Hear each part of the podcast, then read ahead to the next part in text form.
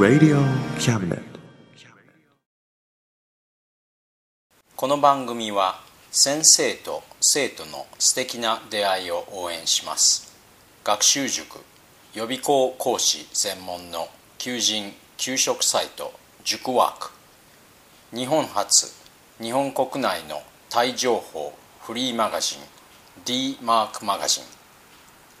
タイ料理タイ雑貨タイ古式マッサージなど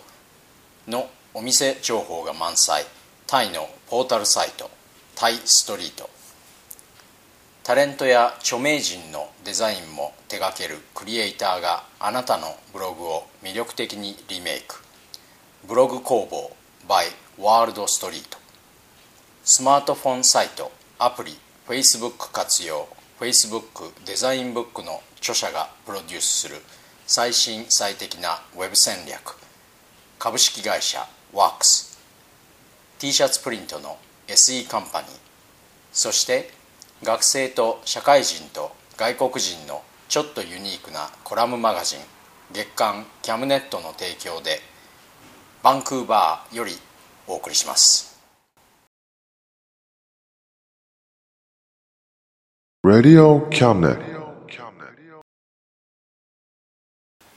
どうも田口です。もうバンクーバーは夏です。バンクーバーの夏は暑いといえば暑いんですが空気が乾燥しているせいで木陰に入ったり日が暮れると涼しいです。そういった感じでバンクーバーの夏はとても過ごしやすいです。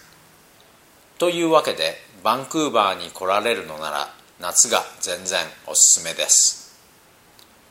さて今月も皆様からのお便りから。今月は1通です、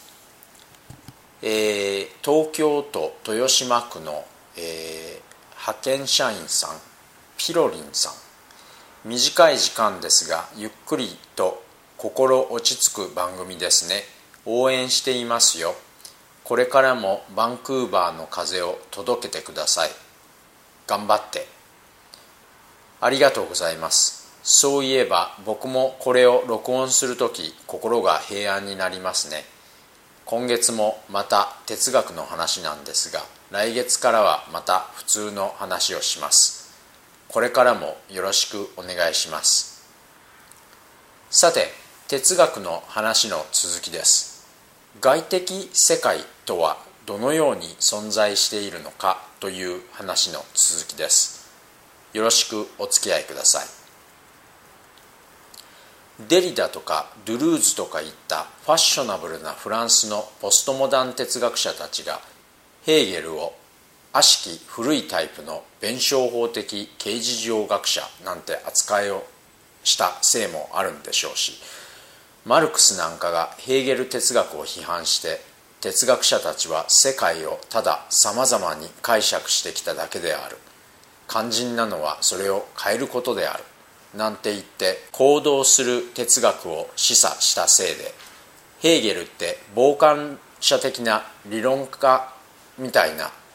イメージがあって少なくとも僕の周りではヘーゲルって名前すら出てきた記憶がないです。ただ最近ヘーゲルに関するものを読んだ限りではヘーゲルはどちらかというとかなり現実的で能動的なんですね。現実的ということについてはヘーゲルは主観と客観を僕たちの頭の中にある知覚と頭の外にある外的世界とは捉えませんでした。全ては僕たちの頭の中にあって僕たちは頭の中で自己と外的世界という枠組みを形成するというのがヘーゲルの見解です。僕たちはその外的世界のアイディアを他人と共有するんですがそこであたかも僕たちが同じ外的世界に住んでいるように前提を立てるというのもその共有されたアイディアの中に含まれていてそのせいで僕たちはあたかも外的世界が実際に存在しているかのように生活しているんですね。外的世界と自己というのは絶対的な概念ではないですね。僕なんかはかなり自意識過剰で他人と比べると結構確固たる自己を持っているんじゃないかと思うんですがそれでもまあ絶対からは程遠いですね。それで世界も同じような感じで例えば僕たちは長い間世界はというか地球は平たいと考えていたように世界の在り方は変わりうるものであるのでそういった意味で外的世界は絶対とは言えません。さてヘーゲルが絶対として捉えたのは僕たちの精神の在り方そのものでした。ヘーゲルによると人間は誰もが主観的すなわち自分勝手な存在なんですが自分が自由であると感じたい存在でもあるらしいです。で自由であるのはどういう状態なのかというと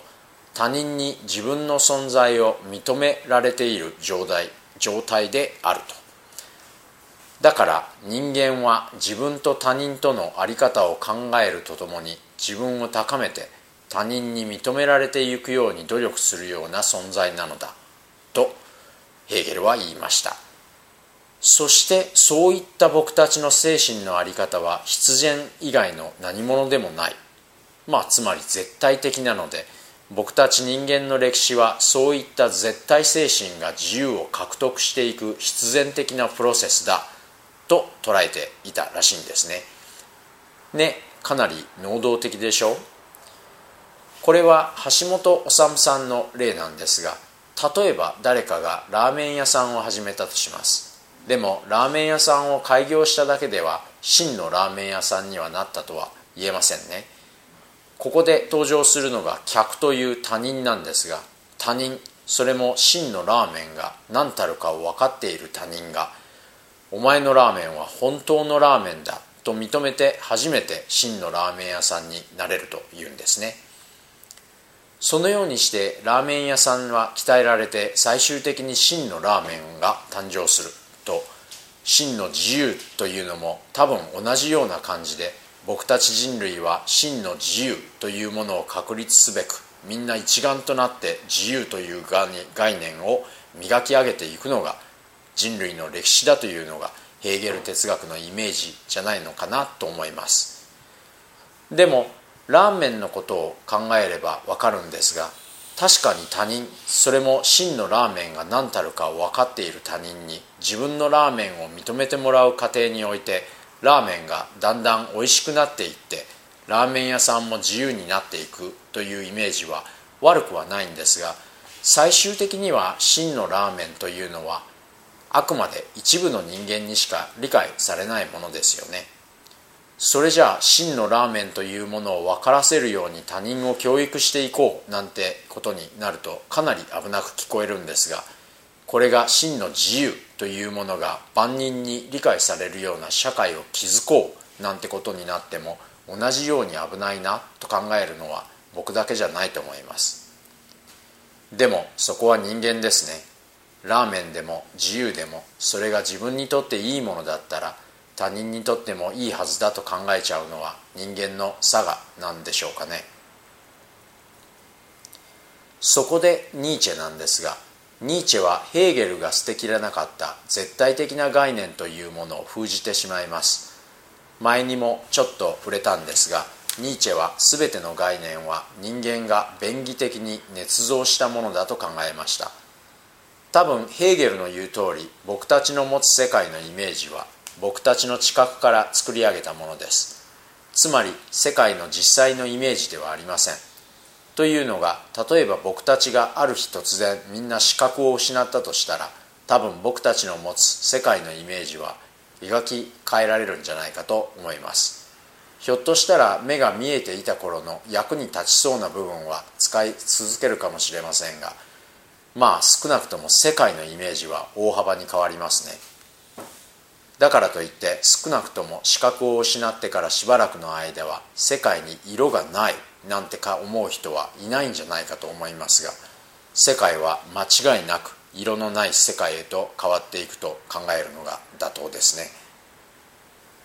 そういった意味では世界に実際に色があろうが平坦であろうが僕たちの共有する世界のイメージが同じであればいいということになると思うんですが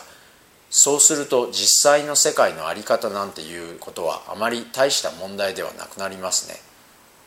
実際の世界の在り方というのがわからないというのはかなり不安な状況のような感じがしないでもないですがこれまでの話からすると僕たちはそれぞれの主観しか持たない存在なのに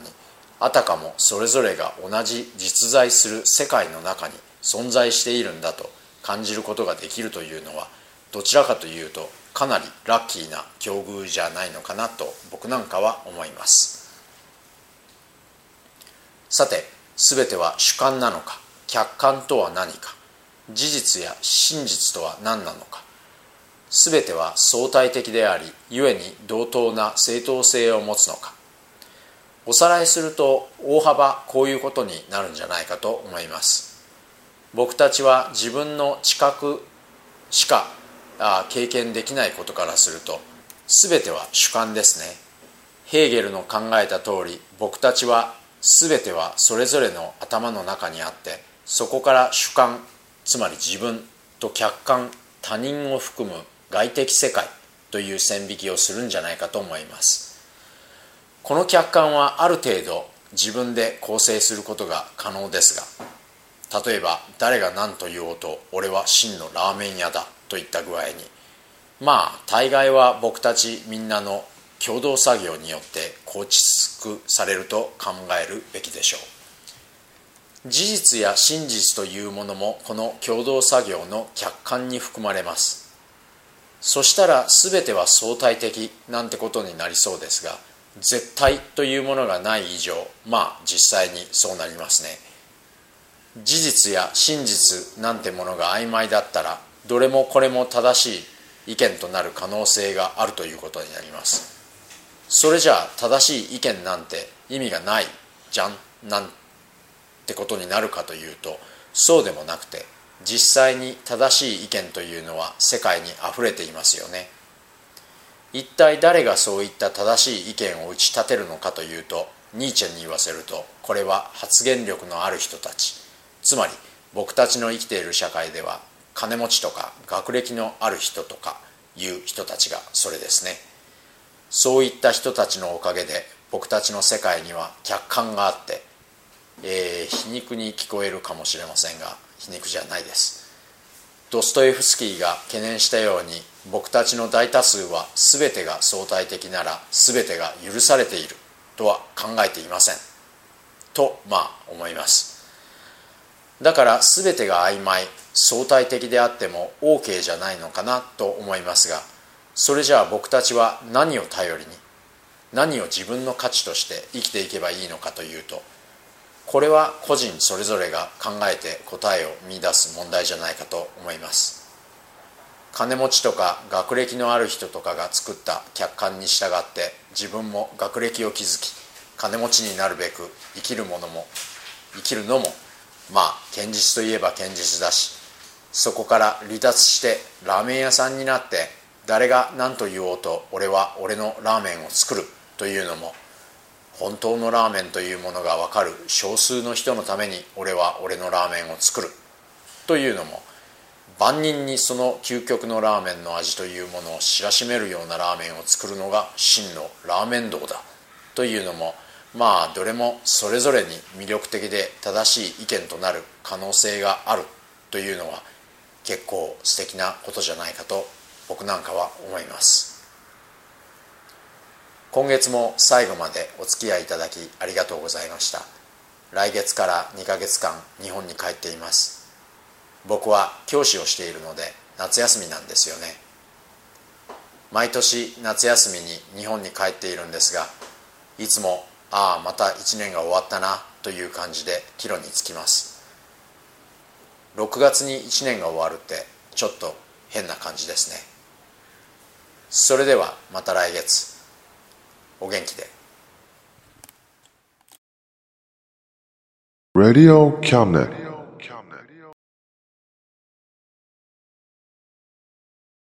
この番組は先生と生徒の素敵な出会いを応援します学習塾予備校講師専門の求人・給食サイト塾ワーク日本初日本国内のタイ情報フリーマガジン D マークマガジン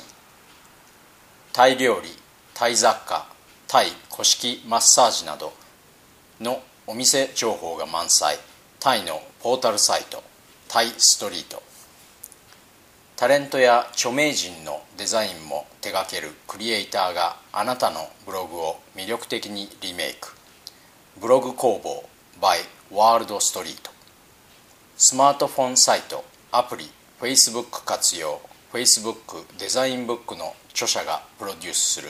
最新最適なウェブ戦略。株式会社ワークス。T シャツプリントの SE カンパニー。そして学生と社会人と外国人のちょっとユニークなコラムマガジン月刊キャムネットの提供でバンクーバーよりお送りしました。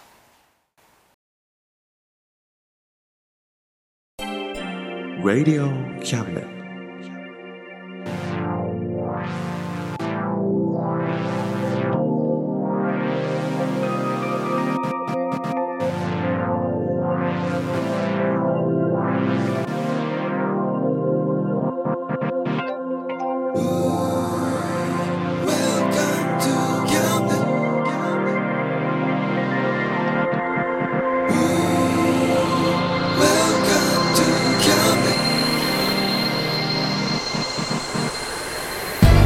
listen, we can see you. Don't you know, baby, you've got too many choices. Now we know everything, so check it anytime. Whenever you will listen, we are always welcome to.